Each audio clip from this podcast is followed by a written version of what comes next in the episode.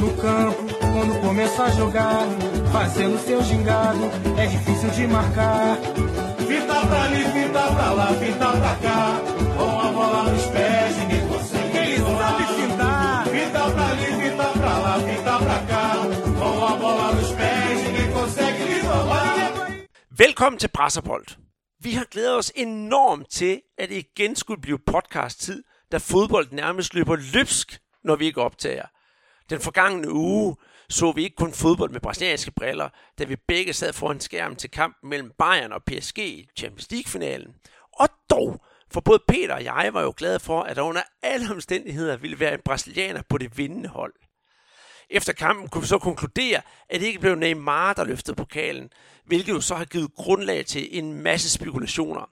For hvad skal der nu ske med den karismatiske spiller, og hvad med historien om, at Thiago Silva skal til Chelsea?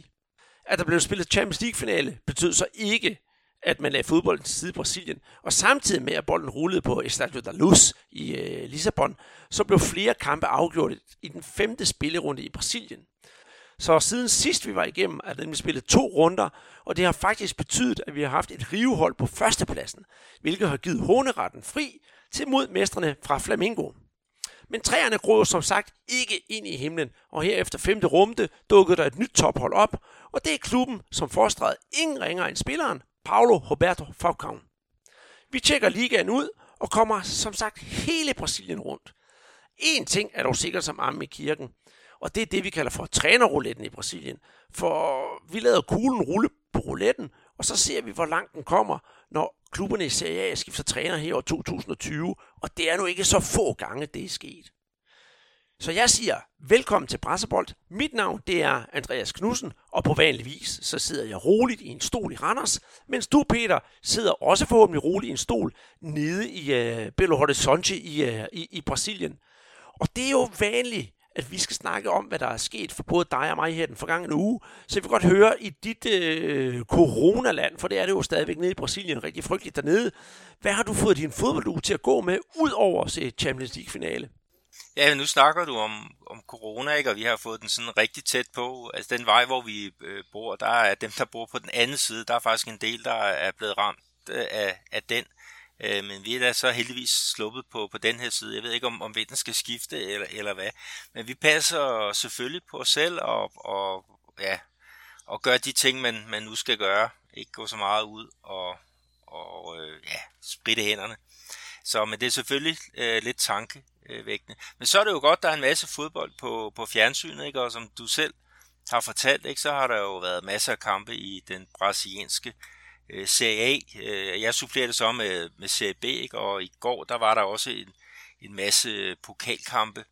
Øh, og det er jo så ikke noget, vi kommer sådan rigtigt til at, at snakke om her, men, men øh, der skal jeg da i hvert fald glæde mig over, at, at Vasco da Gama, de, de redde sig videre til, til næste runde, efter de havde tabt den første kamp øh, mod Goiás, så, så vandt de altså på udebane, og så blev det helt afgjort på, på straffe øh, spark. Men, men det er sådan min lille hverdag her, ikke? Men, øh, men Andreas, du har da virkelig gang i nogle spændende ting. Det, det, det, det, kan jeg altså ikke, øh, det kan jeg altså ikke komme udenom, og, og, og jeg ved godt, at det næsten er en uge siden, men, men det var der næsten klimaks, det, øh, det skete. For øh, det skal jo ikke være nogen hemmelighed, at jeg længe og det er virkelig længe, nogle år efterhånden, har pynset på at lave en, øh, en, en sådan drømmepodcast, hvad jeg kalder det. Netop, den skal omhandle, hvad skete der den dag i 1998, da Danmark og Brasilien mødte hinanden til VM. Øh, det er jo nemt nok at sidde her med danske briller og finde nogle artikler og sige, sådan var kampen set fra danskernes side. Men jeg kunne også godt tænke mig at se det fra den anden side. Og der kan man selvfølgelig også finde en masse artikler osv. osv. Men hvorfor ikke høre det fra dem, der var med selv? Og der har jeg sådan prøvet at få fat på, på, på diverse, lad mig sige det, lige sige det på den måde, og, og med lidt sms'er frem og tilbage, og, og man får nogle gange ikke noget svar. Så lige pludselig, da jeg stod torsdag eftermiddag ude i mit køkken og var ved at lave aftensmad til hele familien, der siger min telefon, og jeg kigger på displayet, og så står der Audair Santos. Og jeg troede faktisk ikke mine egne øjne. Det gjorde jeg virkelig ikke. Og jeg tager telefonen, og så lyder det bare i den anden ende. Øh, Olá, aqui Aldair, você é senhor øh, Andreas Knudsen. Og så sagde jeg, ja, det, det var det, og det hele foregik selvfølgelig på portugisisk. Og det var ingen ringer end, end Aldair, der har vundet VM i 1994 for Brasilien, og var med i, øh, i, øh, til VM i 1998, og så den evige seks hos Roma. Øh, det er sjældent, jeg bliver starstruck, Peter. Det ved jeg godt, jeg har fortalt om i tidligere afsnit med Roberto Dinamici. Men her, en, en stille torsdag eftermiddag, så ved jeg altså ikke rigtig, hvad man skal sige i telefonen. Men det ender med, at øh, Audair, han vil rigtig gerne snakke øh, VM 1998 med mig. Så jeg skal have aftalt nærmere med Audair om, hvornår vi skal lige høre om den her kamp om, om Danmark. Og så synes jeg, det var helt vildt fedt, da han sagde, så må du hilse Martin Jørgensen, hvis du møder ham, for jeg har spillet mod ham rigtig, rigtig mange gange. Og han virker som sådan en super straightforward guy. Så, så det glæder mig, og jeg var simpelthen helt op på den lysrøde skyd, og det ved du også godt, for jeg, noget af det første, jeg gjorde, det var at ringe til dig og sige, nu, du tror ikke det her, hvem jeg har lige har snakket med, men det har jeg altså. Så øh, det her, det skal nok blive rigtig godt. Og ligesom jeg har snakket med Audair, så tænkte jeg, så må man jo smide, mens jernet er varm. Så jeg har altså også haft en længere samtale, det havde jeg i går, med øh, en anden, som var på banen i den her kamp, og det var så på, i, i den rød-hvide landsholdstrøje, nemlig Søren Kolding. For Søren Kolding havde jo faktisk 90 minutter på banen mod Brasilien, og de fleste af jer husker jo nok, at øh, han lagde sig ned ved siden af Brian Laudrup i den der ikoniske jubelscene, som Brian Laudrup laver, da han scorer mod, øh, altså mod Brasilien. Det var Roberto Carlos, han, øh, han, han kikser det hele. Og jeg tænker, Peter, ligesom sådan for at give sådan en lille teaser for, for hvad der kommer i den her podcast. Og jeg skal sige, det bliver altså ikke de første par uger, den kommer ud, for der, skal, der er sådan noget meget fodarbejde, der skal gøres nu. Men skal vi ikke lige høre sådan en, en lille snas om, hvad det egentlig er, der ligger bag det der mål, som Brian Laudrup scorer? Hvis, hvis der er nogen, der laver fejl i deres forsvar, eller der er chance for at, at, at ramme dem, så er det selvfølgelig omkring Roberto Carlos. Så det er ikke, det er ikke tilfældigt, at Brian Laudrup står der. Det er det ikke. Øh, han, han er utrolig snu og ved godt, at hvis der, hvis der sker et eller andet, så kunne det sagtens være omkring Roberto Carlos. Og, og, og derfor er det ikke så overraskende, at, at det var ham, der, der, der, der prøver at lave sådan noget i øh, eget straksparksfelt, og Brian Laudrup så enormt flot sparker den ind, det skal også lige siges, den skal lige sparkes ind også. Men, øh, men det er specielt, det er ikke tilfældigt, at det er lige der, det sker jeg synes, det var festligt at snakke med Søren Kolding, og jeg håber, at den her lille teaser, den kunne øh, fortælle jer lidt om, øh, om, om, hvad det er, I har ventet. For selvom jeg lige har siddet og set kampen i fjernsynet, det gjorde for to dage siden, så havde Søren Kolding bestemt ikke glemt den her kamp og, og han ville så gerne fortælle om den. Så jeg synes, at, at, at det var bare super, hvad, hvad han havde at byde ind med. Så det skal nok uh, ende rigtig, rigtig godt. Så der kunne se, Peter, jeg har gået i, uh, i retro-mode og gået sådan fuldstændig i selvsving af 1998. Og så har jeg selvfølgelig også set uh, et par brasilianske fodboldkampe. Og jeg skal være ærlig at sige, at den ene, der er jeg simpelthen gået glip af et mål, for jeg gik i raseri og jeg ved, du, du griner, når du, når, når du får det her at vide. Du ved det også, selvfølgelig også i forvejen. Men øh, det kommer vi altså ind på senere, hvordan man kan blive sur over fodbold, så finde ud af, at hele bøtten næsten bliver vendt, uden at man er, man er klar over det. Men lad det nu ligge. Vi skal jo også huske at sige, at øh, den her podcast, det havde jo ikke kunne lade sig gøre at lave den uden, at, uden lidt hjælp her fra Mediano Sandbox og vores, øh, vores øh, samarbejdspartner Guadana Antarctica. Så husk, når I hører Brasserbold, så tager jeg en uh, iskold Guadalajara Antarctica, og jeg kan fortælle jer, at øh, i næste uge, der er den altså på tilbud i et større dansk supermarked. Så det er altså bare ud og købe Guadalajara Antarctica, når I hører Brasserbold. Men første programpunkt, vi har, som vi øh, snakkede om her, som vi snakkede om her i indledningen, Peter, det er den her Champions League-finale. Øh, øh, vi så den jo begge to, fordi vi elsker jo fodbold. Det er jo kun brasiliansk fodbold, vi elsker. Og, og det var måske ikke det, øh, kan man sige, øh, overflødighedshorn af smuk fodbold, vi fik at se i finalen. Men efter finalen, der begyndte spekulationerne straks at gå. Og jeg tror også, at de var endnu større i Brasilien, end de er alle mulige andre steder. Øh, og så stiller man det op sådan her, hvad nu Neymar? Og hvad nu Thiago Silva? Øh, er det slut med at spille fodbold for Paris Saint-Germain? Lidt ligesom man siger Messi og, og, og Barcelona. Men hvad siger øh, jungletrummerne nede i Brasilien? Det der med Neymar. Er han færdig i PSG, eller bliver han? Og går han efter at komme til en anden klub for at vinde øh, Ballon d'Or, eller mener han stadigvæk, mener man stadigvæk, at han kan vinde den ved at blive i Paris? Ja, altså, så spekuleres jo altid om, om Neymar, men lige for at tage Thiago Silva, ja, hans øh, kontrakt udløber jo med Paris Saint-Germain. Det blev så lige forlænget, sådan at den, den øh, gik øh, finalen med. Og øh, nu har han jo så ja, godt på vej. Øh, må ikke han i de her dage skriver under med, med Chelsea en, en toårig kontrakt. Ikke? Altså, det betyder jo så også, at, at han, han jo øh, også bliver klar øh, til, øh, til VM 2022 øh, i Katar. Og med hensyn til, til Neymar, ikke, så er der jo sådan ligesom, der blæser nogle lidt mildere toner, end der gjorde for er det et, to år siden, hvor alle sagde, og i hvert fald han selv øh, lagde op til, at han skulle, skulle væk, men, men øh, øh, selvfølgelig var han da skuffet over, at, det ikke blev til den, øh, den helt store sejr her. Øh, men øh, bagefter, der lagde han blandt andet et billede op på sit øh, Øh, profil, ikke? hvor han, hvor han øh, blev set, eller hvor han lod sig fotografere med den der sølvmedalje. Og det er jo sådan, ikke sådan typisk øh, fodboldspillere, altså de har jo travlt nok med at, at flå en, en sølvmedalje af, af hovedet, hvis de, øh, hvis de får en, ligesom om det var den største øh, vandære, der kunne, øh, man kunne være, være udenfor. Ikke? Men så Neymar, altså det er igen den der lidt, måske lidt mere voksne, øh, vi snakkede om øh, tidligere, som går ind og, og, og ikke overdriver sådan, som han har gjort tidligere, og så viser, at han faktisk også er glad for en, en sølvmedalje, selvom han heller selvfølgelig ville have haft, haft et, et, et guld. Øhm, så det synes jeg er, er positivt. Jeg kan ikke se, at der er nogen grund til, at han skulle skifte fra PSG. Altså, de har dybe lommer. De skal nok finde en erstatning for, for Thiago Silva. Øh, Marquinhos ligger der og spiller på, på midtbanen i øjeblikket. Han bliver nok rykket ned i et, i et, øh, et centerforsvar.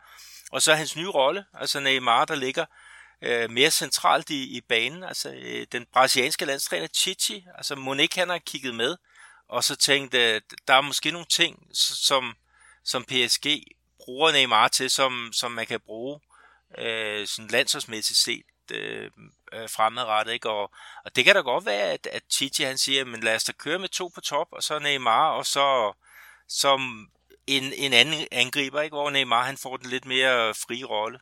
Øhm, frem for den der, som han har kørt de sidste øh, længere, eller et års tid, ikke? Den der 4 4-2-3-1 øh, med Neymar på, på venstre kant. Altså jeg, jeg synes, der var rigtig mange ting, som, øh, som i hvert fald også er spændende på, på landsholdsplan, ikke? Og, og Marquinhos bliver da helt sikkert en bedre stopper af at, at spille på, på midtbanen. Men hvad synes du om, om, øh, om det hele, Andreas, og ja, selvfølgelig finalen? Ved det være, Peter, jeg føler mig øh, relativt godt underholdt, og jeg må sige, øh øh, øh, øh, altså, altså, selvom jeg havde, havde brasserbrillerne på, så synes jeg, at Bayern havde fortjent at vinde. De var også det bedste hold, hvis jeg skal være, være helt ærlig.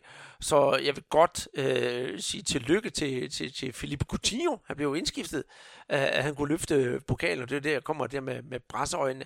Men jeg er enig med dig hele vejen hen, Peter bliver du i Paris, det skal nok blive godt. Altså, det er bare fordi man ikke vinder en Champions League-finale, så behøver det jo ikke at være et dårligt sted, man spiller. Og vi kan jo netop se, hvor, hvor, hvor, hvor alligevel magtfuld er. Man kommer jo til den her finale og spiller relativt lige op med Bayern. Faktisk mere eller mindre, ikke også? Så, så, så chancen er du altså igen til, til, til, til næste år. For lige nu, jamen, så kan man sige, hvem, hvem skal kunne, kunne, kunne blande sig i det? Men godt, at øh, der måske kommer lidt ro på, også for Neymar. For alle de her spekulationer, det, øh, om hvor han skal hen og hvor han ikke skal hen. Jeg tror kun, det kan være med til at gøre tingene lidt, sådan lidt, lidt, lidt værre for mandens karriere. Og hvis han siger, det tror jeg også, han gør selvfølgelig ikke også, så siger, jeg bliver sgu i Paris, så vil det også lægge låg på mange ting, og netop, som du siger, vise, at han er mere voksen. Og det synes jeg, det er, er kun en kvalitet, der, eller en ting, der vil præge, præge ham som værende den der kvalitetsspiller, han er. Men øhm, skal vi lukke øh, Champions League ned for den her gang, fordi vi kommer nok til at snakke Champions League noget, noget mere forhåbentlig, for vi skal altså heller ikke glemme, at øh, en anden brasilianer har gjort sig lidt kan vi sige, Champions League aktuelt på Junior Brumado, da han scorede for FC Midtjylland og sørgede for, at de fik arrangement i Champions League-kvalen. Så jeg håber, at vi kan komme til at se noget Champions League med FC Midtjylland, og der skal vi nok følge det op på, på, på nærmeste hold.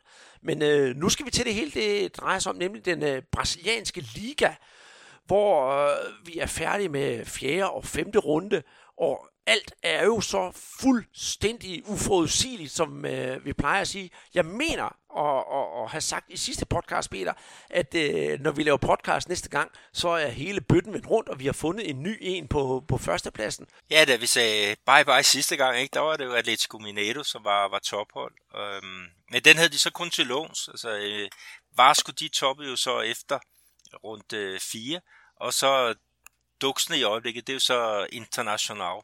Øhm, så, så der er kæmpe udskiftninger, men selvfølgelig er det jo også en, en, en ung øh, turnering. Vi kan sige, at, at Vasco, de, øh, de nåbede jo teten ved i den fjerde spillerunde at slå øh, Serra ude med, med 3-0, og det var sådan en, en, en sjov, øh, ujævn kamp, hvor Serra, de var stærke de første halvleg, men øh, Vasco, de fik altså hul på bylden efter pausen og bankede tre kasser ind i de sidste 25 minutter. Øh, de har jo fået en målmaskine i øh, Argentina, Germán som har lavet, ja det er jo så 12 mål i 16 kampe blev det til efter den her. Og så har de jo en midtbanespiller, Felipe Bastos, som, som har et, øh, et frygteligt langskud, og, og han havde så også held øh, med, med et forsøg øh, den her gang. Og så er der jo Rimamar, ikke, som, som vi snakkede om for mange år tilbage, da han spillede i, i Botafogo. Og, øhm, og Vasco, de er jo sådan konkurrenter til, øh, til din øh, klub øh, Flamengo. Hvad er det, man plejer at, at sige øh, der om, om, om deres topscorer? Ja, det man plejer at sige, i hvert fald hos, øh, hos Flamengo, når man har Gabigol, det er, Hoje den go, go do Gabigol. Altså, i dag er det mål, mål af, af, af Gabigol. Men, øh, men, men, men det kan man vist ikke sige for, for, for, for Vasco og Hibamara. Og jeg vil altså lige tilføje, Peter, nu du siger, at øh, uh, Hibamara han spillede Botafogo, der roste vi ham. Jeg kan huske, at vi roste ham til skyerne og sagde, han skal nok få en international karriere, og vi glædede os meget over, at han kom til 1860 München. Men uh, det blev altså sådan lidt uh, halvforkølet affære, og så kom han altså hjem til Brasilien. Men, uh, men, men, men hvad er det lige, der er specielt ved, ved Hibamara i det her tilfælde? Ja, det er jo, at, at, at ligesom Flamingo har deres sang, så skulle Vasco så også have, have noget tilsvarende, ikke? og så blev det sådan noget med Oshi Dingoldo Ribamar. Altså i dag er der, go, altså er der mål for, for Ribamar.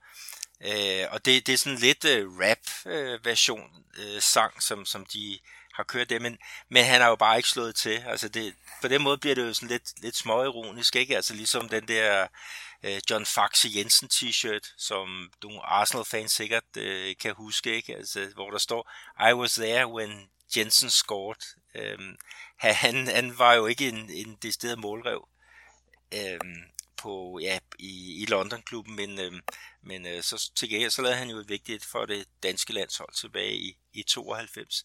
Men, men den der med, med Ripper og Mara og, og målet der, den, øhm, Øh, den er faktisk meget sjov, men den, den skal vi så høre lidt senere øh, her i, i det her program. Men vi må også sige, at træerne vokser ikke ind i, i himlen. Altså næste runde, der skulle Vasco spille mod Grêmio derhjemme. Og det var så en kamp, der endte øh, 0-0, og den kunne have gået begge veje. Øh, gæsternes øh, øh, kandspiller Alisson, han har en stolpetræffer øh, i første halvleg, og så var Vasco lige en tand skarpere efter pausen og havde nogle gode muligheder. Men alt i alt så var det et, et okay resultat for, for Vasco, fordi Græmø, dem har vi øh, faktisk nogle rigtig store forventninger til i år, men, men det, det kommer vi ind på, på senere. Men vi kan jo så sige, at, at Græmø, da de gik på banen, der var der jo sådan lidt den specielle situation, at ærkerivalerne, øh, International, de får for en gang skyld hæppet på den øh, mod Vasco, fordi det der uafgjort resultat, det betød nemlig, at International de, over, de overtog førstepladsen efter de fem runder. Øhm, og det gjorde de jo faktisk via en, en 1-0 sejr over Atletico Mineiro, altså det tophold, øh, som, som var der, da vi sidste gang øh, lavede øh, podcast. Og så kan man så sige, at Inter de har jo banet sig vej til toppen via øh, to øh, sejre i rap. Øh, inden den her mod Atletico Mineiro, så vandt jo øh, over Atletico Goianiense. Og øh, det var faktisk en ja, lidt, altså, lidt overraskende, ikke? fordi det er jo en periode, hvor de har jo mistet deres absolute øh, topscorer-profil, øh, Paulo Guerrero. Jamen det er rigtigt, for det sidste vi snakkede, der var, der var Paulo Guerrero jo røget ud med en korsmålsskade, så han er altså ikke med det næste halve år. Og fint nok, tænkte jeg, at jeg skulle sætte mit drømmehold. Øh, så siger jeg, jeps, jeg sætter øh, hvad hedder det, William Potker på banen, for han er altså bare en rigtig god målscorer, det har han i hvert fald været. Og det så ligger det ud med, at William Potker han får et rødt kort. Så dermed er International uden både Paulo Guerrero og så deres nummer to i rækken, William Potker. Og så sætter de lige en super sub ind. Thiago Gallardo, han kommer på banen i kamp mod Atletico Guianense og scorer to gange. Jamen så det er jo helt vildt. Og så er han igen på pletten mod Atletico Mineiro, hvor han der bliver matchvinder. Og jeg sidder bare der, okay, hvad er det? Altså, så vil jeg gerne høre dit bud på netop, fordi hvad er det lige pludselig, at Inter de gør rigtigt? Ja, det er først og fremmest øh, altså noget, som, som vi må øh, tilskrive deres øh, træner, øh, der kom til her i starten af året, Eduardo Coudet. Øh, forsvaret, det ser rigtig godt ud. Altså, det er kun to mål, de har sluppet ind i, i, i de her øh, fem runder, ikke? og øh, det, det er der faktisk kun et hold, der har gjort bedre, det er så øh, Vasco. Men de har altså fundet sådan en, en aggressiv øh, spillestil. Øh, det er dem, der råber flest bolde, og det er faktisk også dem, der laver flest frispark. Så de er umu eller hedder modbydelige at spille mod. Og så har de jo så også vist sig netop det der, at de har været bæredygtige øh, sådan offensivt, ikke? selvom de er uden deres øh, peruvianske øh, profil. Ikke? Og det er jo også fordi, der er folk, der er kommet ind, ligesom Thiago Gallardo, og har, har leveret øh, lige fra, fra første moment. Ikke? Og det er jo noget, som, som kendetegner i tophold. Og så skal vi selvfølgelig ikke nævne her, at, at de har jo ikke vundet stadigvæk, og det, det piner dem. De har jo ikke spil, øh, hvad hedder det, vundet de sidste ni kampe mod ærkerivalerne fra, fra Grêmio, ikke? og det er jo det er jo det, er jo det græmisterne de må, må trøste sig med i, i den her tid, når de kigger på, på tabellen. Mm, og, det, og, og det kommer vi til, det, det, det, det sker. Men jeg tænker på her, hvis vi nu øh, her i, øh, i, i, i weekenden øh, ser, at International de stadigvæk ligger nummer et. Ved du hvad, Peter, så tror jeg, at jeg griber knoglen og ringer til vores gode ven Fabinho Fantastico, der har spillet i Randers FC og HB Køge, for han ved alt om, om Inter, fordi han er Colorado i hjertet, som man siger dernede, og han øh, har et tæt forhold til klubben, så tror jeg, at vi skal have hans forklaring på, hvad det er helt præcist, at klubben gør så fantastisk godt her lige, øh, lige for tiden. For da vi startede det her og skulle snakke om, hvem der, der lå øverst og nederst i tabellen i den her kommende sæson, der var Inter, det var jo også sådan lidt af en, uh, lidt af, lidt af en dark horse for os, som, øh, som kan øh, præstere virkelig, virkelig, uh, virkelig gode resultater. Så det er jo, det er jo simpelthen fantastisk. Nu skal vi så videre, fordi vi skal nemlig videre til øh, en øh, anden historie, fordi det er et andet hold, vi skal have fat i. Og der skal vi altså en tur lidt længere nordpå, for vi skal til øh, klubben São Paulo. Og denne her gang, der skal vi altså ikke snakke om øh, Alexandre Pato. Det gjorde vi jo så rigeligt sidste gang. Men vi skal netop snakke om øh, en helt anden spiller, nemlig Dani Alves. Ja, det er rigtigt. Altså, vi kan sige, at, at de, jo, de er jo rykket op på tredjepladsen, ikke? og det er jo lidt sjovt med tanke på, at sidste gang vi lavede podcast, det er så en uge siden, ikke? der var der jo mega pres på, på São Paulo, især øh, træner Fernando Diniz. Øh, og så alligevel, så har de jo så fået, fået vind i, i sejlene.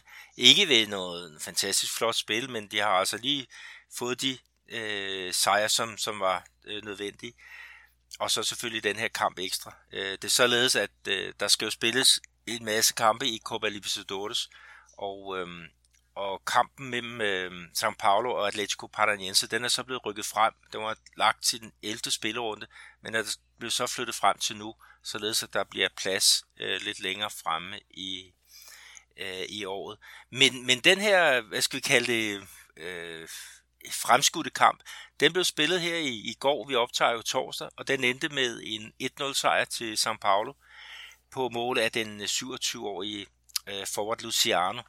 Ikke? Øhm, og øhm, nu sagde du det med, at, at Parto blev smidt på, på porten, og i øjeblikket øh, klubløs. Og der hentede de så netop Luciano, ikke? og han har jo nu gjort det, det gode ved at score to mål i tre kampe.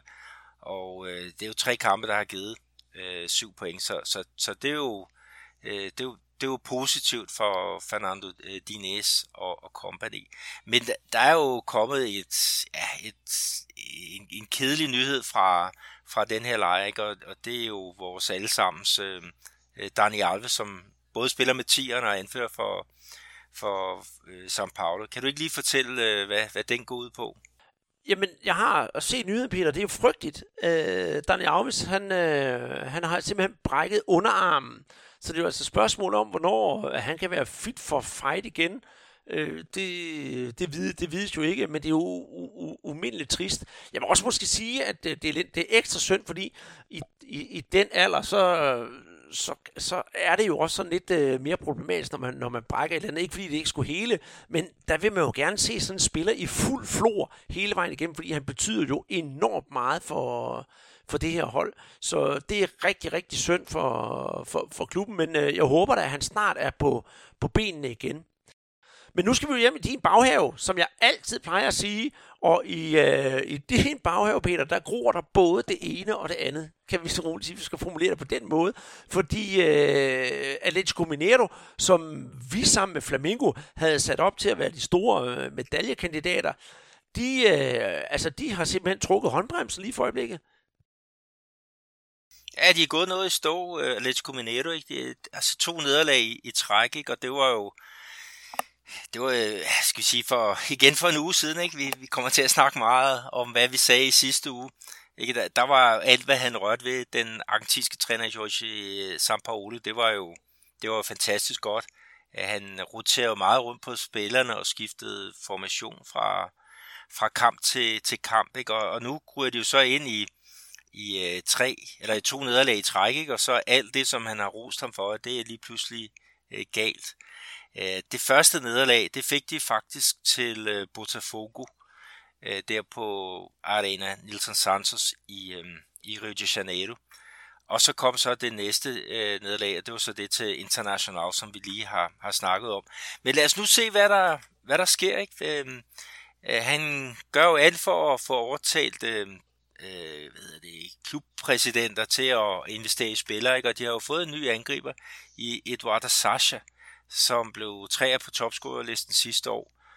Og det var han øh, som øh, Santos-spiller, ikke? og det var jo under Sampaoli, som Monique han kender øh, ja, de, de ting, han skal, skal lave under, under den her argentinske træner, ikke? Som, som virkelig er en, der får roser ned, ikke? for den måde, han, han griber, griber tingene an på. Ikke? Men, men omvendt så får han jo også ry for at være den her GOG, som, som prøver at at være lidt for smart og, og skifte lidt for meget ud. Og, og øh, går det godt, så er der roser, og går det ikke så godt, så er der masser af, af, af tisler blandet op i, i, i buketten.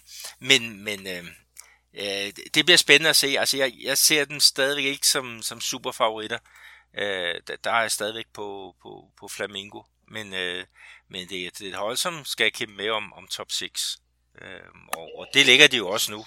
Og jeg vil lige sige, at hvis man skal have så et, et, et, et lille tips til, hvordan det går i næste kamp, Peter, så kan jeg gerne afsløre resultatet allerede nu.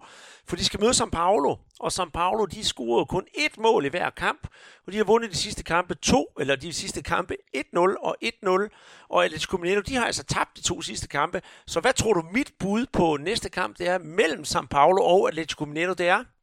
Ah, det må være noget med 1-0. Til... 1-0 til São Paulo. I har fået den herfra fra os først. Og så skal jeg nok øh, give en øh, stor is til dig og en kold Guadalajara, når Atletico Mineiro de så vender bøtten og så, og så vinder, fordi det her fuldstændig uforudsigelige liga, som vi, som vi altid snakker om, og som vi selvfølgelig elsker. Og det er jo derfor, at det er så spændende at følge med i brasiliansk fodbold, fordi intet er, som jeg regner med for at, blive i de her store klubber, der er jo næsten ikke andet i Brasilien, men altså for at tage en de helt store, så kommer vi altså over til, til Palmeiras, som er de mest vindende klubber øh, i, i, i Brasilien. De er altså lige kravlet op i, i top 6 her, Palmeiras. De er mester i, øh, uh, øh, mester i São Paulo-staten, vandt statsmesterskabet her, i, uh, her for et stykke tid siden. Og så har de altså været hårdt kritiseret for de første kampe, de havde uh, i, i, i Serie A. Men øh, ja, ja, øh, to sejre i rap, og så lige pludselig så kravler man sådan langsomt op af, af, af tabellen her, i den her turnering, som jo stadigvæk er, er relativt ung. Ja, det, det er pokker, som, som det skifter, men øh, jeg vil sige, den, den første sejr, som de fik her i dette års øh, turnering, det kan vi jo godt kalde for en grim ælling. Øh, og den kom i sidste øjeblik på udebane mod Atletico Paranaense, altså dem, som vi kalder Brasiliens svar på, på FC Nordsjælland. Ikke? og det var en, en, en sejr, der kom i, ja faktisk først i overtiden, da Rafael Vega han, han puttede bolden ind. Øh, men, men igen meget kritik af Vanderlei Luxemburgus øh, mandskab, ikke? At savner rigtig meget øh, kreativitet, ikke? men øh, der var altså lige et, et lille, et lille blink der fra, fra Vega i, i den her match. Så var der altså klart bedre i den næste kamp i det, der hedder Classico Saudade, øh, altså savnets øh, derby. Og det er faktisk et derby mellem øh, Palmeiras og Santos, og øh, navnet savn, det refererer til 60'erne, hvor jo Palmeiras havde en kongespiller i Ademir de Gia. Der er nok ikke ret mange, der, der kender ham i Danmark, men i Brasilien er han en af de rigtig, rigtig store spillere. Og Santos, ja, de havde jo en spiller, som, som ja, vi kalder vel ham for kongen. Ja, det er jo ingen ringer end Pala. Og, og øh, jamen, øh, det er jo lige meget, hvor man kommer hen, så kommer han jo på tale på, på, på den ene og på den anden måde. Og, og han er jo simpelthen den mand, der har fået Santos til at blive den store klub, der er i dag. Og jeg siger det igen, det har vi også sagt i sidste mange podcast, Santos er klubben, hvor lynet faktisk slår ned mere end flere gange. Jeg siger det igen, og er der engang, så, øh, hvad hedder det, Bala, og vi har Hobinho, vi har Neymar, blandt andet, ikke også? De, jo, de kan jo, så en lille en klub kan producere så store spillere, det er jo fuldstændig øh, fantastisk. Men øh, du får lov til at overtage igen, Peter, inden jeg går helt i selvsving over de der kæmpe spillere, som Santos har produceret, produceret gennem tiderne. Ja, fordi den her kamp, den, den endte så med, at Palmeiras de vandt den øh, 2-1, og, og det er faktisk den bedste kamp til at spille i, i Serie A, rent offensivt.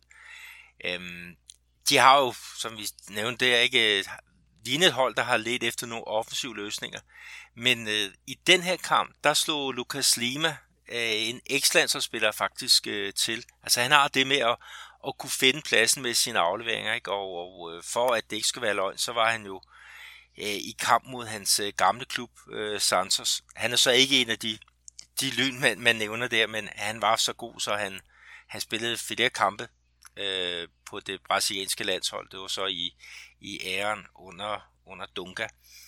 Øh, hvis jeg nu siger Luis Adriano øh, som, som målscorer, ikke, så er der nok mange danskere, der tænker på Nordsjælland, og, og den der, hvad hedder det, ja, den der skidte fair play, øh, eller foul play, optræden, som, som den her brasilianske øh, land, eller hvad hedder det, angriber, han lavede for øh, Champions League tilbage i 2012. Men han kan altså finde øh, vejen til mål, og han scorer på straffe øh, kort før pausen.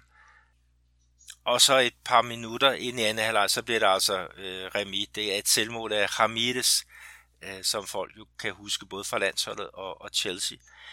Øh, men det var, hvad kan vi sige, kan sige veteranen, han, han øh, lavede ged i den, så var det den unge Patrick Di Paula, øh, som, som øh, ja, hvad hedder det, blussede op til, til sidst og afgjorde kampen.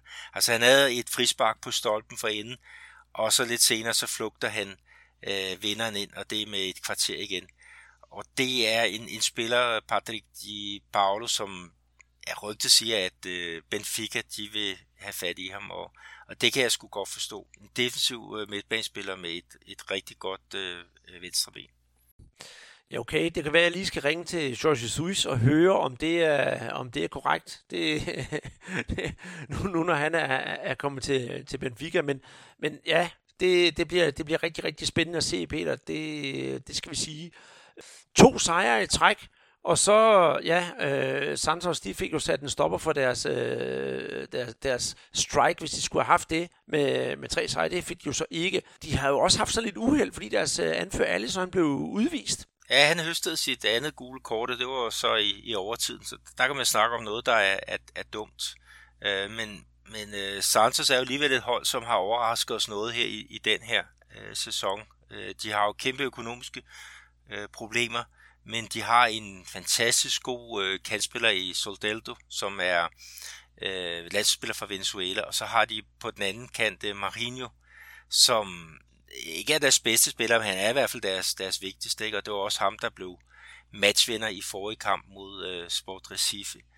Øh, og når vi snakker om, om Marinho, ikke, så måtte han faktisk i den her kamp mod Palmeiras udgå med en skade, og der var så en halv time igen.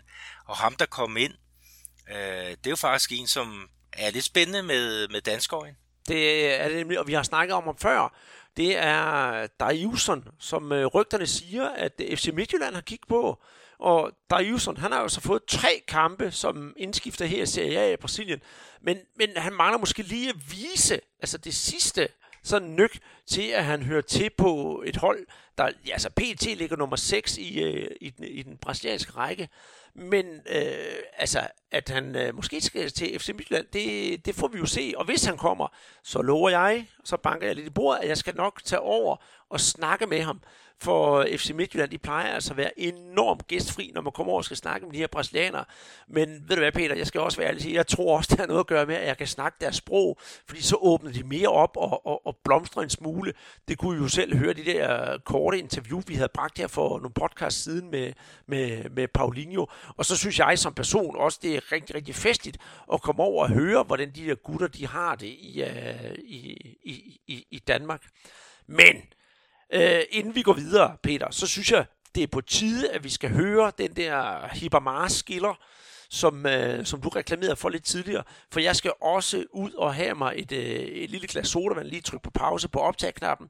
Og så her om, ja, for, for jer er det måske 20 sekunder max, men for os der lige et par minutter, så vender vi altså tilbage igen. Og så skal vi altså snakke om øh, Darbys andre steder i Brasilien. Hoje tem gol do Ribamar, Ribamar. Hoje tem gol do Ribamar, Ribamar. Hoje tem gol do Ribamar, Ribamar.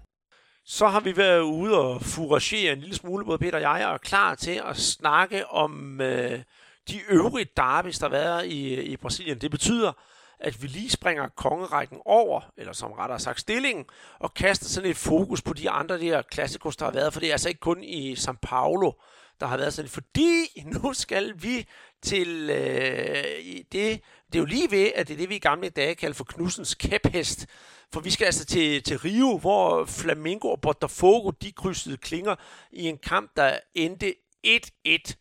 Og jeg skal være ærlig at sige, Peter, med det samme, for mig, der kan den kamp opsummeres til 6 minutter i det hele, eller som en helt person for mit vedkommende i 3 minutter.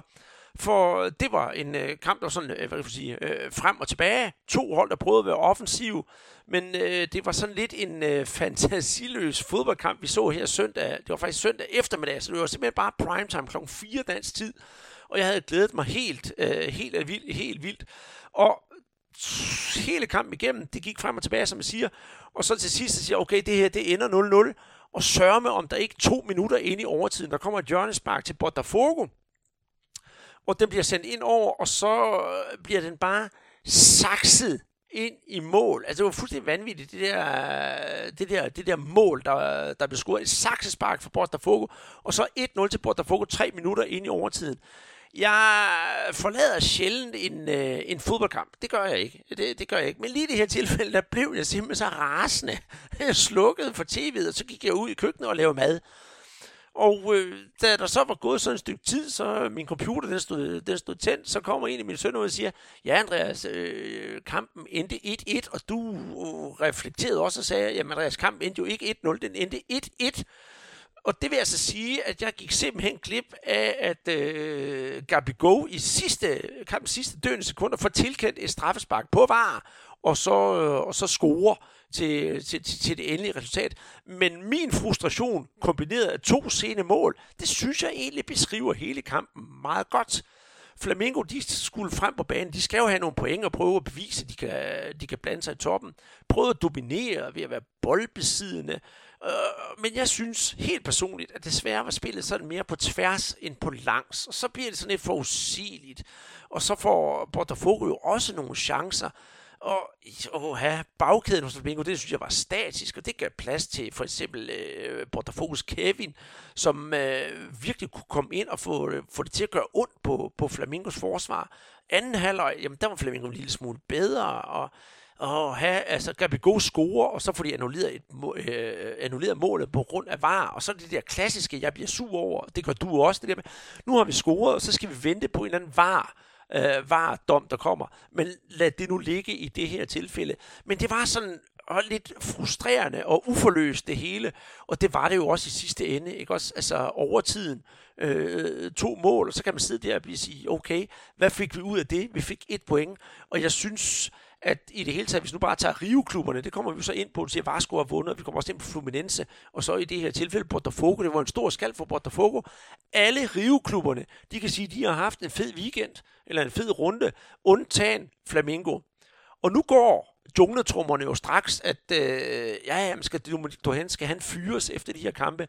Og der vil jeg altså gerne svare på det spørgsmål, og det er nej.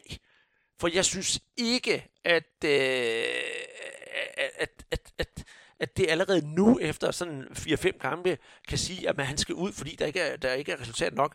Det, er, det skal tage sin tid, og han er ikke Joyce Jesus. Og vi skal også huske på, at Joyce Jesus, han havde altså også lige en 3-4 kampe, hvor det sådan lige skulle finde, finde sig til rette.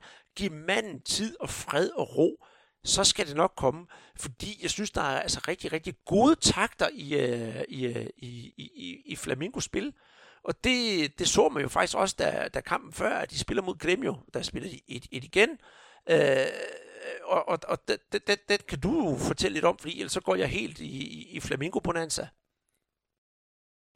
Ja, det var faktisk også en kamp, hvor at Flamingo øh, kom bagud øh, 1-0, og det var faktisk øh, øh, Everton Cebolinas afløser, Pepe, som, øh, som stod til. Og så kom der jo så, ja, det ved jeg ikke, om det er ved at være et mønster, der kom så et øh, Goldo Gabi goal på, på straffespark, øh, som så reddede det, det ene point. Ikke? Men, men det er jo problemet, at de ikke er nær så, så aggressive, som de var sidste år. Ikke? Og, og man synes også, ja, altså hernede, der siger man også, at der er for få. De, de er ikke så gode til at komme til afslutninger, som de var øh, under George Jesus, men et eller andet sted, der er jo ikke noget at sige til. Altså, der har jo været pause i, hvad er det, 4-5 måneder, og, og spillerne øh, kommer tilbage uden, uden rytme. Der er måske nogen, der har mistet lidt på formen, øh, på boldfornemmelsen, og så de der automatismer, som man også snakker så meget om. Så jeg er, er helt enig. Øhm, øh, Dominic Torrent, altså han skal da ikke fyres øh, nu, medmindre han har gjort noget, der er, er, er helt galt. Altså han skal, han skal bruge noget tid og øh, det skal han så også få. De har jo også skiftet ud i deres centerforsvar, og, og øh, Pablo Mari, som, som jeg var en, en, en fantastisk god spiller i, i centerforsvaret, ved siden af Felipe Luis. Øh, han er jo så kommet til Arsenal, og ham savner de. Øh, han var en af dem, der kunne, kunne øh, gen øh, firebakkæden øh, fremad, og, og man kan så også se, at hans øh, afløser, Leo Pejeda, øh, han er sådan en, der lader sig lokke frem og det gør, at der bliver plads øh, bag om ryggen på ham. Ikke? Og, og der er Felipe Luis, som jo spiller venstre bak, han har stået og rystet på hovedet flere gange, hvor han siger, du skal, ikke, du skal ikke gå op, du skal blive afvendt, og så skal du støde frem, øh, når, øh, øh når situationen er til det. Øh, så, så der er nogle, nogle ting, de skal have ordnet, og det ordner man kun på, på træningsbanen. Og nu er de jo så heldigvis den her uge, hvor de kan træne helt igennem. De har ikke været i, i aktion som mange andre klubber i, i midtugen med, med hvad hedder det, udskudte kampe, eller fremskudte kampe, eller pokal. Så, så nu, nu er det første gang, han sådan rigtig har, har holdet i sin, sin, sin hånd, og, og kan arbejde ud med, med det, øh, så man kan se. Men lige at tage med også, Andreas, ikke, at, at øh, kampen mod Botafogo, altså nu har vi ikke snakket så meget om, om Botafogo, men det var jo en fin skald for dem at få, få uafgjort. Øhm, øh, det, det er jo et hold, som som vi har tvivlet lidt på, ikke? Men, men de har jo et spændende projekt i gang. De har jo hentet japanske Honda, ikke, som øh, ligger på, på midtbanen, og, og i den her kamp mod Flamengo, der viser han sig rigtig god til at binde spillet sammen. Her, så venter vi på den ivorianske landsholdsspiller Salomon Kalou, som øh, har spillet i Chelsea og senest i Werder Bremen.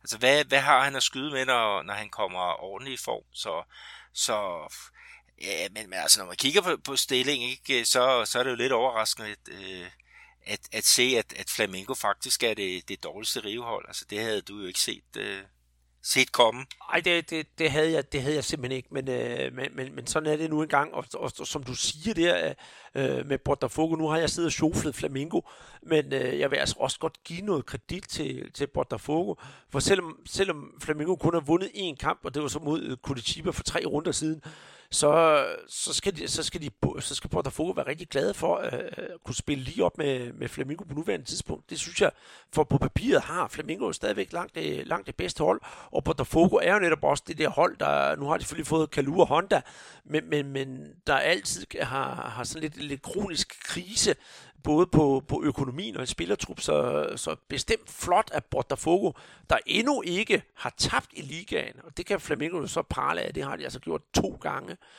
Så ja, ja, men sådan er det nu engang. Nu skal vi altså en tur længere ind i landet. Vi skal rent faktisk til øh, Goiás, hvor vi finder hovedstaden Goiânia, og i, øh, i Goiás, det er jo der, vi har haft øh, Ricardo Silva, eller Ricardo Boyadero, den tidligere AGF'er, igennem et øh, par gange. Og her var der altså derby mellem øh, de to hold, Goiás og Atletico Goianense.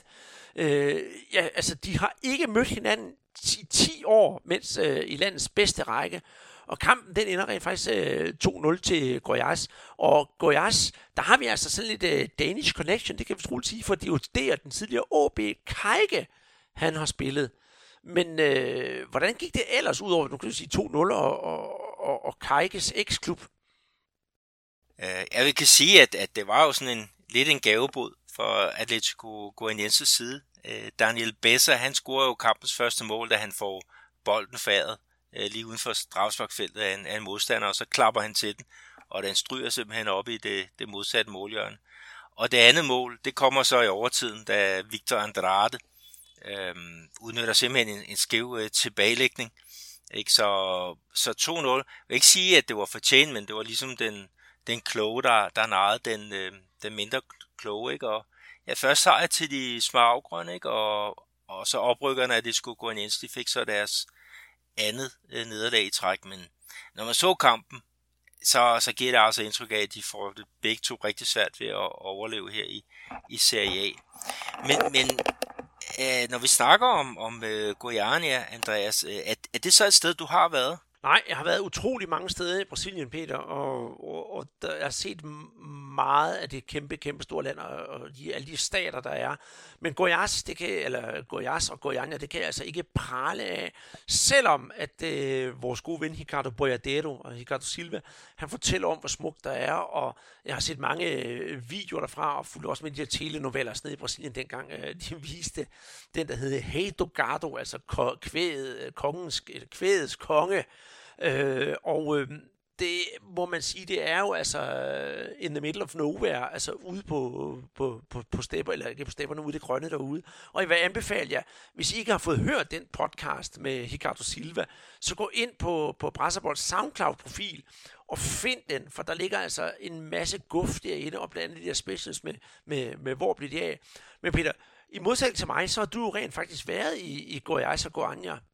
Ja, det var tilbage i, i 2016, øh, da der var, var OL her i Brasilien. Der skulle det brasilianske øh, landshold, de skulle forberede sig til, til lejene, og det gjorde de med en, en testkamp netop i, øh, i Goiânia øh, mod Japan.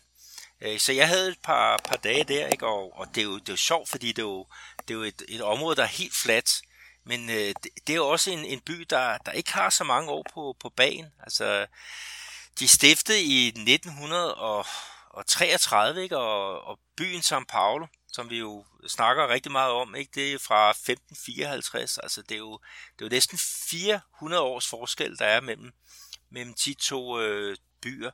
Ikke? Men det er igen, det er sådan et stykke regnskov, som simpelthen bare er blevet ryddet, ikke? og øh, det er jo ligesom vi, vi kender også fra, fra hovedstaden øh, Brasilia. Øh, men men jeg, jeg synes, det var, det var enormt spændende at være der, ikke? og det var meget, meget velorganiseret. Og så boede jeg så også på, på hotel med, med flere af de der berømte øh, brasilianske journalister, ikke, som, som jo var he, også helt op på, på duberne for at, at få noget at vide om det danske OL-landshold, og de spillere, der var, var med der. Så, så der måtte jeg prøve at, at klæde dem på til, til det. Men, øh, men en, en fin oplevelse, og jeg fik så også set øh, Atletico Goianiense øh, i kamp. Det var så i Serie B, og det var mod øh, Sampaio Correa fra, fra Maranhão, øh, den stat, hvor min øh, kæreste kommer fra. Øhm, så, så jo jo, det var en, en fin oplevelse, og jeg vil da et eller andet sted øh, gerne til, tilbage igen og, og, øh, og besøge byen. Ja, så kunne jeg tage med, så kunne vi også besøge Ricardo Silva. Han ejer jo et hotel, så det kunne være, at han kan skaffe os et, et, et billigt hotelværelse. Men øh, inden vi drømmer os helt væk til en, en tur til, øh, til det smaragdgrønne land i Brasilien, øh, Goiás og Goiânia, så snupper vi lige en skiller, inden vi kigger på de øh, øvrige hold i, øh, i ligaen, for der er altså masser af gode øh, resultater at snakke om endnu. Guaraná Antártica. De Maués para as suas mãos. Yes, vel tilpasse og tilbage, så er vi altså klar til at snakke om endnu en klub for Rio. Nu har vi jo både snakket om Botafogo og Flamengo og Vasco. Hvem mangler vi så? Og det er ingen ringer end Fluminense. Klubben, der PT har i truppen både Paulo Henrique Ganso, Farlig Fred og ham kommer vi altså til at snakke om lige om lidt, Nene, for han havde en rigtig, rigtig vigtig rolle for, for, hvad hedder det, for Fluminense.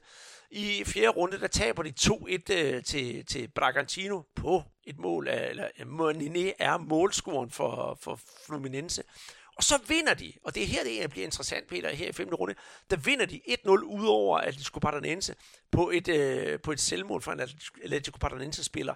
Men da jeg så det her resultat og, og, og, og tænkte på Fluminense, så tænkte jeg, hvad, jeg øh, hører lige vores øh, ven Chris, den tidligere AB-spiller, for han er jo øh, meget, meget involveret i Fluminense. Han er dog præst i dag, men han er stor Fluminense-mand og følger med i klubben og har spillet for klubben og har øh, sin far, øh, er Ilton, som jo er øh, klubbens hjælpetræner. Og så spurgte jeg ham, hvad skete der lige for Fluminense i den her kamp? Fordi Atletico Paranaense, de har det måske ikke så godt for tiden, men man kommer derned og spiller på deres kunstgræs, og det, de har jo en relativt god hjemmebanestik. Han sagde kort og godt, at øh, Fluminense de stillede jo op med, jeg tror det var fire reserver, for de skulle gøre klar til, til pokalkampen senere. Men det var en kamp, hvor alt klappede. Taktik, det hele, det kørte bare på skinner.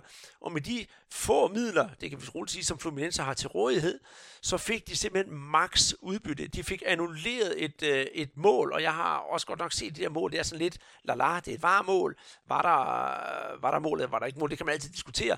Men øh, selvom det var et selvmål, de vandt på, så var det simpelthen fuldt fortjent. Og han siger også, at stemningen PT i Fluminense, den er altså bare i top, at de med reservespillere kunne hente en, øh, en sejr over Atletico Paranense. Og så senere, der kommer du jo på banen, for du skrev jo simpelthen øh, en øh, fremragende ting ind på vores Facebook-side om øh, Fluminenses pokalsejr. Og så øh, kan du fortælle øh, lidt om, hvad, hvorfor det er, vi lige skal komme tilbage til den gode 39-årige Nene. Jo, men det var fordi, at, at øh, der var en grund til, at de sparede øh, fire spillere der mod Atletico Paranaense, og det var jo, at, at de prioriterer pokalturneringen rigtig højt. Og øh, og det gjorde også, at de øh, ja, med de her friske kræfter kunne vinde hele 3-0 over Figueirense, øh, som, som øh, ligger i, i Serie B. Og det betyder, at nu er de så videre til, mener faktisk, det er 16. dels øh.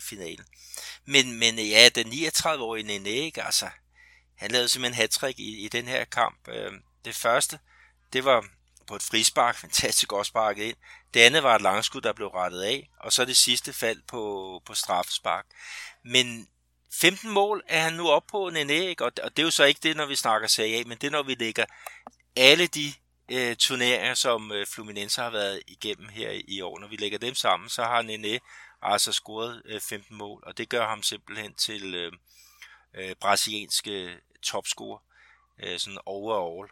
Ikke? Så, så fantastisk godt, ikke? Og, og øh, der er jo PSG, øh, det er jo der, han har spillet op, og de har jo en fanklub oppe i, øh, oppe i Norge, øh, som, som vi skriver lidt med, ikke? Og, og de, de er selvfølgelig rigtig glade for at høre nyt fra, fra deres gamle held, ikke? Og, og ærger sig så for, over, at han ikke var der i, i længere tid, end han nu var. Men øh, det var efter, et, efter sine på grund af Leonardo, der, var, der, der ikke ville have Nene i, i klubben øh, længere. Ikke? Og, og Leonardo, han har jo været, han var i, i øh, PSG på det tidspunkt, ikke? og han er jo så tilbage igen. Øh, så, så på den måde, så, så var det meget sjovt at, at, at få lidt flashback til, til en tid, og, og Leonardo, han er altså ikke bange for at, at smide store stjerner på porten, men, men øh, jeg, jeg tror nu ikke, han gør det med, med spillere som, som Neymar. Men han, han valgte i hvert fald ikke at forlænge med Thiago Silva, ikke? og ja, sådan er der så meget. Men noget, noget andet, Andreas, altså det er jo en, en eller noget andet, det er jo, det var et, altså en perfekt uge, var det ikke det, han, han sagde, Chris? Jo, så det var simpelthen en, den, den perfekte uge for, for, for Fluminense. Og så refererede han også, og det synes jeg egentlig var meget fornuftigt sagt. I det hele taget har det været en rigtig, rigtig god uge for, for, for riveholdene det sagde han nok også sådan lidt med smil også, at det har været godt for Fluminense. Vi vinder. Vasco vinder også, og Botafogo, de får jo en stor skald med uafgjort. Så den eneste klub, der har haft lidt skidt, det er Flamengo. Og Flamengo Fluminense, det, hvis man kender til brasiliansk fodbold, det er jo to, øh, to rivaler. Og det er ikke fordi Chris han hader Flamengo, men han kan godt lide at drille mig lidt, også fordi han ved, at jeg er, er stor Flamengo-fan.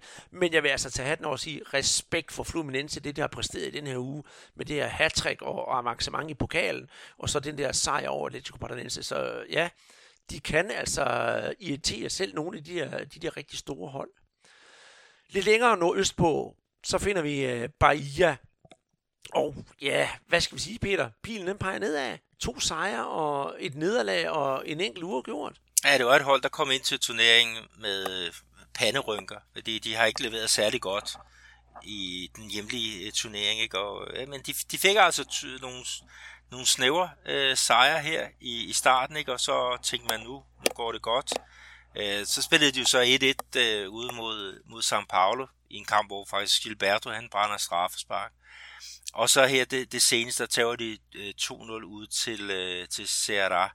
Og, og det, er jo, det er jo noget, hvor man siger, okay, øhm, hvad, hvad kommer der til at ske nu? Altså kan, kan deres træner, Roger, kan han, kan han få, få flyttet øh, holdet op der, hvor de, de gerne skulle høre hjemme. Det er jo en meget, meget velorganiseret klub, øh, men øh, de er måske også lidt for velorganiseret på banen, fordi det virker som om, de har fået taget en masse af deres kreativitet ud, og, og uden kreativitet i Brasilien, så er det jo ligesom svært at, at, at få de resultater, men, øh, men, men, men sådan er det jo. Det, det bliver spændende at se, hvad de, de kan her de, de næste, øh, næste stykke tid. Men, men en, en klub, som er gået helt i sort, Andreas, det er jo Atletico Paranaense. Altså, de har spillet tre kampe, siden vi sidst har, har, har snakket sammen. De har tabt alle tre kampe. 1-0, 1-0, 1-0. Så Atletico Paranaense, ja, fire nederlag i, øh, hvad hedder det, fire nederlag i streg. Det er altså bare ikke godt nok for et hold, som, som, som vi nævnte før, der har en relativt god hjemmebanestatistik. Men ja, det er jo det med, med ligaen og dens uforudsigelighed. Og hvad med, hvad med sådan en klub som Corinthians? Øhm, Corinthians, øh, de vandt øh, 3-0 over Curitiba. Faktisk en meget, meget underholdende kamp, hvor at øh, Lange øh, Jo, som folk måske kan huske fra, fra hans tid, øh, ja, både på, på landsholdet, men så sandelig også i engelsk fodbold for Manchester City. Han, øh, han brænder simpelthen straffe i, i to øh, om, ombæringer, men han, øh, han øh, vender alligevel frygteligt tilbage og, og scorer et, et vigtigt mål. Og så her i går, altså onsdag, så spiller de så 1-1 øh, hjemme mod Fortaleza. Og det er faktisk en, en kamp, hvor de er, er bagud, men øh, bliver reddet af et øh, drømmemål af, af Luang, som jo for nogle, ja, sidste år spillede for Grêmio, ikke, og, og blev for nogle år tilbage kort til den bedste spiller i, i Copa Libertadores. Så, så det var i hvert fald vigtigt, at han, han kom på plads. Men, men de har også nogle problemer med at få, få skabt nogle, nogle ting. Det bliver for byråkratisk og så videre. Med ny træner, øh, som, som er ved at prøve at få sat øh, skik på holdet. Øh, det bliver spændende, øh, og ja, ligesom alle de andre, at se med Corinthians, hvad de, de kan, men, men må ikke de ender op i den, den øh, bedre halvdel. Øh, for at tage med, ikke, at de er jo præget, eller de er jo ramt af en kæmpe, kæmpe gæld, men, øh, men en af fanklubberne, de prøver faktisk at, at lave sådan en slags indsamling, øh, hvor de vil prøve at gøre klubben øh, gældfri, ikke? Og, og de har jo emmer væk er det over 30 millioner fans, ikke? Så, så hvis alle spæder lidt til, så kan det måske være, at vi kan få, få gjort Corinthians øh, clean, og vi kan få, få lavet sådan en vending, som vi blandt andet har set øh, uh, Flamingo gjorde, fordi de har jo også været gældsramt uh, i rigtig mange år, men, men nu kører det, og det kan det også komme til for, for Corinthians, hvis de tænker sig godt om at bruge deres store fanbase. Yes, og det siger, don't get me started med det der øh, Flamingo dengang, men det var altså, da de havde en, der hed Carla Amorim, som, eller undskyld, hun hed Amorim, som, øh, som præsident. Det gik bare af H til. Men det, de gjorde, det kunne være, at Corinthians skulle gøre det samme. De lavede simpelthen en, en, en, en gå rundt med hatten i hånden til, øh, til alle fansene. Så kunne man indbetale en, øh, e-, e-, et beløb. Det var på nettet, man kunne gøre det, eller gå ned i banken, eller hvor det var. Og så indbetale et beløb, og så kørte der sådan et beløbometer, det kan vi godt kalde det, så hvor meget de havde fået ind fra fansene. Det var altså ret mange penge. Så ja, altså, og det var også Atletico Mineiro, der har lavet fantrøjer og så videre. Mulighederne, de er jo øh, uendelige. Hvis vi kigger på et af oprykkerholdene, der finder vi jo så Bragantino. Øh, de vinder 2-1 over Fluminense i, i, i fjerde runde, og de har jo tabt i tredje runde til Bahia, og så taber de så i, øh, i, i femte runde her 2-1 over Lanternen for Curitiba. Det lyder bare som et øh, rigtig jojo-hold, og det er jo også det, vi snakker om, Peter. Jeg tror ikke, det er sådan et, der kommer til at slå, slå rigtig igennem. De både, jeg kan spille op mod, øh, spille godt op mod de, de gode, og så kan de tabe mod, øh, mod de dårlige.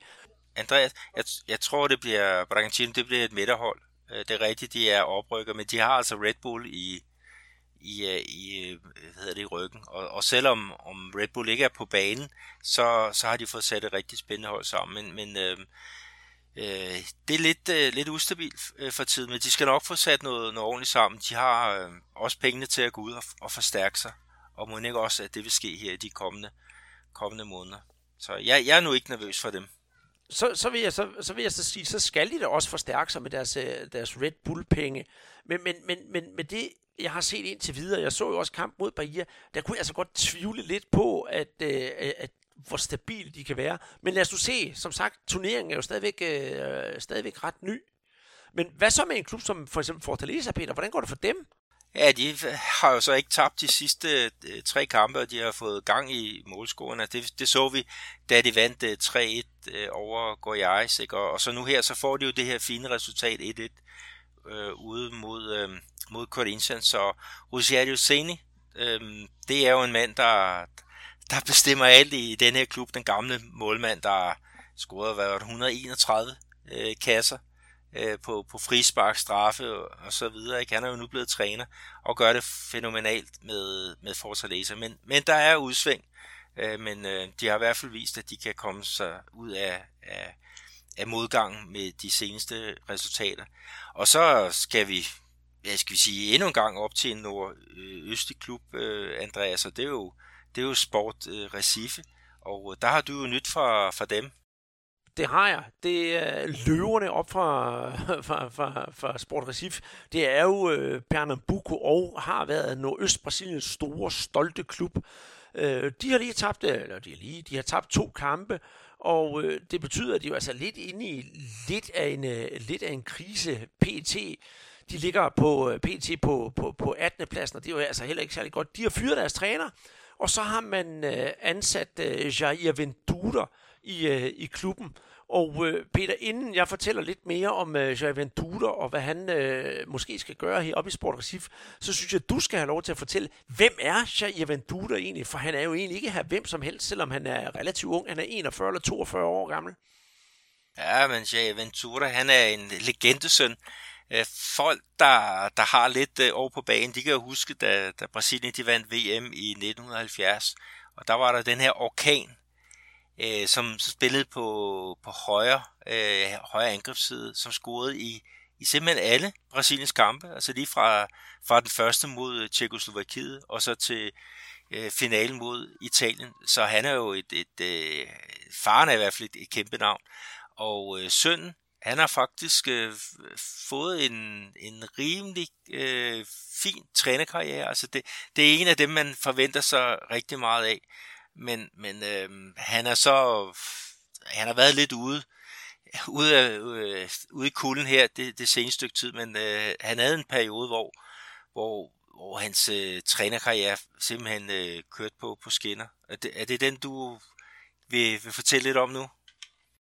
Det kan vi roligt gøre, for øh, op i Sport Recif, der har man jo, øh, der har man jo hentet Ventura til, og der tror jeg, at øh, ifølge øh, journalist Cabral Neto, han er en, øh, en journalist, der følger klubben rigtig tæt, og han håber på, at det, som øh, Jair Ventura han gjorde i Botafogo, det, en, det kan være en gentagelse heroppe i, i Sport Recife. For det, han gjorde i Botafogo, det var i sæsonen 2016-2017. Der overtog han et hold, som faktisk minder meget om det, Sport Recife har nu. Det var truet nedrykning, og han endte faktisk sæsonen på en femteplads, og med en tur i Copa Libertadores, og efterfølgende nåede han en kvartfinale i Copa Libertadores. Så det var en stor succeshistorie, han havde her med, med, med Botafogo. Og det han gjorde, det var, at han spillede måske ikke så typisk brasiliansk. Han spillede med to kæder af fire mand, hvor bagerste kæde de står meget dybt, og den forreste, de skal simpelthen lukke af, så modstanderne ikke kommer for mange chancer. De kan også godt finde på at, at rykke op og støde frem og, modstø, og, og møde modstanderne tidligt, så det opspil ødelægges. Og på den måde, så kan de måske spille det, man kan kalde lidt destru- destruktiv fodbold. Men når det så er sagt, så skal de så, deres to angriber, være enormt hurtige, og så prøve at komme op og score en masse kontramål. Og Sport Recif, de har haft lidt problem med de her kampe. De har været ret sådan, lidt langsomme, men de har altså nogle hurtige folk op foran. Så hvis den her melodi, den skal spilles rigtigt, så kan det altså godt blive øh, en, øh, en symfoni, der kommer til at passe ind i det her. Så lad os nu se, hvordan det kommer til at, til at foregå. Samme Cabral, han udtaler altså også, at det kan være sådan lidt problematisk for det her, fordi Jair Ventura, da han var i Botafogo, der havde han også været inde over deres U på hold og havde været hjælpetræner osv. Han kommer herop til Sport Recife, har ikke noget super kendskab til klubben, og han vil nok også få fansene imod sig, fordi brasilianske fans, det ved du Peter også, at øh, hvis der ikke er kontant afregning, det snakker vi også her om, Flamingo for eksempel, at der, hvis der er bare to uafgjorte kampe, så er der krise. Hvis der ikke er kontant afregning, så er det altså bare ud af klappen. Men i det her Sport recif tilfælde, der tror jeg, at vi skal snakke om proces og udvikling og sådan noget, for det her, det er altså et hold, der skal kæmpe for ikke at, at, at rykke ned, og så skal de måske være heldige, hvis de får en uh, plads i, uh, i øh, Copa Sudamericana. Så ja, altså bordet er dækket, og så er det altså op til holdet og Chef Ventura, og så servere, se om de kan servere et måltid, som øh, alle kan lide. Skal vi til de to sidste hold, Peter? Serra og Curitiba? Ja, men øh, det første øh, klub her, det er jo så Serra, og der er jo så det, at de kom jo ind til, til Serie A-kampen som øh, mester i, i det nordøstlige Brasilien, i det der, som jo populært hedder Lampions League. Øhm, og, og de har jo ligesom haft problemer med at komme, kom ordentligt i gang. Altså det var et hold, som man havde regnet med skulle ligge højere op, men, øh, men det har ikke lige spillet som, som, som man havde håbet på. Og måske har de viklet sig lidt for meget på, på laverbærene. Øh, deres træner, det er jo øh, Guti Ferreira, som blev kaldt øh, Gordiola, sådan lidt med reference til hans, hans lille øh, store overvægt, men, men så også til den her øh, fantastiske spanske træner, der i øjeblikket er i Manchester City. Øh, Øh, Lanterneholdet, det er jo oprykkerne, Curitiba, ikke? og øh, de fik jo et, øh, et nederlag her i den fjerde runde. Af den femte runde, der var der faktisk lidt opmuntring, fordi der fik de sæsonens øh, første sejr. Og øh, når vi sådan også går i, i, videre til, til det næste kapitel her, så kan vi også sige, at, at, at der er jo også sket noget på, på trænerposten i, i den her klub. Men inden vi kommer dertil, så synes jeg lige, vi skal runde øh, stilling i den brasilianske liga, fordi nu har vi talt alle lige hold igennem, og så er forvirringen måske total. Men nu kommer der styr på sagerne, fordi på førstepladsen, der finder vi som sagt International. På andenpladsen, der har vi Vasco da Gama. På tredjepladsen, Sao Paulo. På fjerdepladsen, Atletico Mineiro. Og det er som sagt de fire første, som automatisk kvalificerer sig til Copa Libertadores. På femte og sjette pladsen, som skal spille kval, der finder vi Palmeiras og Santos. Og så har vi lige Fluminense, som havde den rigtig, rigtig gode uge. Dem finder vi altså på en syvende plads. Nede i bunden, hvor øh, det går ikke så øh, festligt for sig, der finder vi fra 15. pladsen og ned efter Flamingo på 16. pladsen, Goiás på 17. pladsen, som er nedrykkerpladsen, Atletico Goianiense på 18. pladsen, Sport Recife på 19. pladsen, Serra, og på 20. pladsen, der finder de hvide lår fra Curitiba. Og så kommer vi til det, der er lidt sjovere, fordi Øh, hvis vi kigger på topscore-listen, så er det jo ikke fordi, at de har ligefrem har bumpet så mange mål ind. Der er måske lige en Nene, men det var jo sådan overall, vi snakkede om. Der er altså ni, der har scoret, øh, scoret tre mål, og de mest, kan vi sige, øh, fætterede af dem, det er, nu skal vi nok komme med ham, Nene fra Fluminense, og så har vi altså også øh, Guerrero fra, Paulo Guerrero fra International, men han øh, rykker nok ret meget ned i den her topscorerstilling, fordi han jo som sagt er, som sagt er, er, er skadet. Og så har vi altså også to udlændinge på listen. Det synes jeg også, vi må lige vi skal nævne. Vi har, hvad hedder det, øh, uh, German Cano fra Vasco, også med tre mål. Og som sagt, uh, Guerrero. Og Felipe Bastos fra, fra Vasco, han har også scoret tre mål. Han er altså brasilianer, skal det til siges. Så ja, så har vi fået pakket øh, både øh, ligaen og topscorerlisten og ja, stillingen sammen, Peter. Og nu skal vi altså snakke om det her med de nye trænere, som du refererede lidt til øh, lige før. Vi er altså nået fem runder hen i turneringen, og vi har tre nye trænere på rouletten allerede. Det er jo nærmest, øh, ja, som det plejer at være. Jeg kan huske sidste år, der var vi nået frem til, var det 22. runde, og så havde vi allerede fundet 14 forskellige trænere. Det er jo næsten en træner per runde. Ja, det, det er voldsomt øh, tal. Øh, ja, tre træner ikke i, i fem runder. Øh, og det er jo så i, ja, vi snakker om, om Curitiba og, og Sport øh, har skiftet, ikke? og så også øh, Goiás, øh, som er, Øh, har, har skiftet her. Men hvis vi kigger sådan fra, hvad skal vi sige, det vi kan kalde for hele sæsonen, altså vi starter fra, fra januar 2020, så er der altså 13 udskiftninger i, i 20 klubber, ikke? og det er væk også en periode, hvor der har, ja, hvor fodbold har ligget stille i, i 4 til, til 5 måneder, så, så jeg kan næsten ikke ja, forestille mig, hvordan tallene havde set ud, hvis, hvis, øh, hvis det bare havde kørt øh, af. Øh, der kommer til at ske voldsomme øh, ting. Øh, der er jo allerede krise i, i mange af klubberne, og øh, det, det første man gør, det er jo at, at sparke øh, trænerne afsted. Og nogle gange så gør det jo også fordi, at øh, ja, hvad skal vi kalde det, at, at præsidenten, han vil jo gerne øh, virke stærkt. Så, så mm, hvis han, han giver øh, træneren skylden, så får han måske ikke selv så mange på, på nakken. Så, så det er jo også et godt redskab i, i, i det spil. Jamen, det er rigtigt. Det er rigtigt. Og, og, og jeg synes, nogle gange, så kan man sådan ryste lidt på hovedet over, hvor lidt der skal til, før, før en, en, en træner bliver fyret. Men, men, men sådan er det jo bare i Brasilien, og jeg tror, jeg ved med, at langt de fleste trænere, som tiltræder et job i en af de der store klubber, jamen der sidder det allerede varmt, inden man overhovedet har, har sat sig i det. Men på den anden side, når man så er træner, så behøver man ikke rigtig bekymre sig, for der går sjældent lang tid, før man bliver genansat et andet sted. Der er måske lige øh, eksemplet her oppe i, oppe i Sport Recife, at deres øh, træner, Jamin Dutter, han er altså gået ledig i et, i et godt stykke tid, men det har han altså brugt den tid på at efteruddanne sig.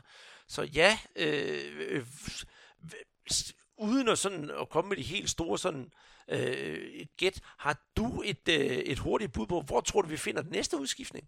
Ja, det, det, ej, det, det vil jeg ikke øh, komme ind på, men jeg vil så sige, at, øh, at der er faktisk en, en hjemmeside hernede, hvor, at der, altså, hvor de beskæftiger sig kun med de her trænerføringer. Ikke? Der er sådan en slags, jeg ved ikke om det er barometer eller hvad man skal kalde det, men der står altså, nu er det, i dag er det tre dage siden, at øh, den sidste øh, trænerføring har fundet sted i, i, i Serie A. Ikke? Øhm, og så er der jo selvfølgelig også den der optælling, altså hvor mange har vi, har vi været igennem. Jeg ved ikke engang, hvem der har været der i, i kortest tid, men der var for, for nogle år tilbage, der var der Kuka øh, i, i Botafogo. Øhm, øh, de var i en vigtig kamp i Copa Sudamericana, og, og det gik ikke særlig godt der. Og det endte så med, at han, han øh, fratrådte. han, han simpelthen øh, sagde op øh, kort tid efter. Øh, og øh, der gik ikke mere end 3-4 kampe. Den, den nye træner, han slog absolut ikke til. Og så endte det faktisk med, at Kuka han blev genansat efter, jeg tror det var fire kampe øh, ude. Så øhm, ja, det, det er ikke altid, at de brasilianske klubber de er så velstyret, som, som de burde øh, være. Men øh, sådan er fodbold jo. Lige, lige præcis, og jeg kommer altså også til at tænke på en anden træner, Peter, hvis jeg lige må have lov til at nævne det. Øh, da International, altså Ligaens Dux PT, de for et par år siden hentede Paulo Roberto Falcao hjem, og sagde, at nu skulle de altså have det her kæmpe, kæmpe idol til at styre, øh, styre trænerbænken på, på, øh, på klubben. Og det gik jo langt fra, som præsten prædikede. Jeg tror, du må ikke hænge mig op på det, jeg mener, de tabte seks kampe i træk, og ud røg han lige så hurtigt, som han var kommet ind igen. Så det var altså lidt af en skuffelse, og jeg tror faktisk ikke, man har set Paulo Roberto Falcao være sådan ret meget fremme i øh, søgelyset og på træner på bænken siden da. Jeg kan også huske, at han var oppe i Sport Recife, hvor han var meget flamboyant med Hawaii-skjorte og, og, og førte sig frem så sådan en øh, sådan, sådan lidt af en, en charlatan. Meget, meget charmerende, må jeg godt nok sige, men, øh, men ja, jeg kunne egentlig godt savne sådan en type som ham på, på trænerposten, men der har vi jo så øh, Guardiola i stedet for, som kan lave det sjov spas. Og med trænerrouletten, så klapper jeg i mine hænder her, og så siger jeg tusind tak for i aften, Peter. Det har været en, en, en stor fornøjelse at gennemgå den her kaotiske liga øh, sammen med dig, og jeg tror og håber på, at vi lige har fået sådan rundet det godt af, så der er kommet sådan en øh, tråd og hale på det hele, så jer derude, der sådan følger den brasilianske liga, er blevet opdateret så godt øh, det nu kan lade sig gøre. For det er jo altså hverken, hverken, eller be, hverken værre eller bedre end næsten her, mens vi sidder og optager, og i morgen og så videre, så videre, så bliver der jo spillet endnu flere kampe. Så det gælder bare om at være hurtig på aftrækkerne, og det er det, vi prøver at være, Peter, når vi skal lave det her, for at få, få tingene til at køre. Jeg håber, I øh, kunne lide det. Gå ind på øh, Mediano Sandbox og give det en øh, masse stjerner ind på iTunes. Også på vores SoundCloud-profil, Presserbold, der skal jeg nok også få podcasten op. Gå ind der og lyt til det, og giv den også en øh, masse stjerner, Presserbold, ind på, på SoundCloud. Og husk endelig at skrive til os, hvis I har nogle øh, gode idéer, spørgsmål, et eller andet. Der er ingen spørgsmål, der er for små. Vi tager det gerne op, og vi kunne da også rigtig gerne tænke os at lave en øh, spørgsmål special på et tidspunkt, hvor vi kan svare på alle de der gode spørgsmål, I har. Og det kan være alt fra, ja, hvor er, ja, nu nævner jeg også bare Paolo Roberto Fraugam, hvad laver han i dag? Øh, Øh, hvorfor hedder Flamingo og Vasco på Hegatas, fordi de gamle roklubber, og så videre, så videre, så videre. Bare kom med på spørgsmål, for vi glæder os rigtig meget til at kunne snakke om den. Og vi tager også gerne imod øh, udfordringer om at få fat på ja, visse brasilianske spillere i Danmark. Det øh, skal ikke, det skal ikke hedde sig. Og med det siger jeg, Andreas Knudsen og Peter Arnhold, sammen med Guadalajara Tusind tak for denne her gang, og vi ses igen til en herlig om i næste uge.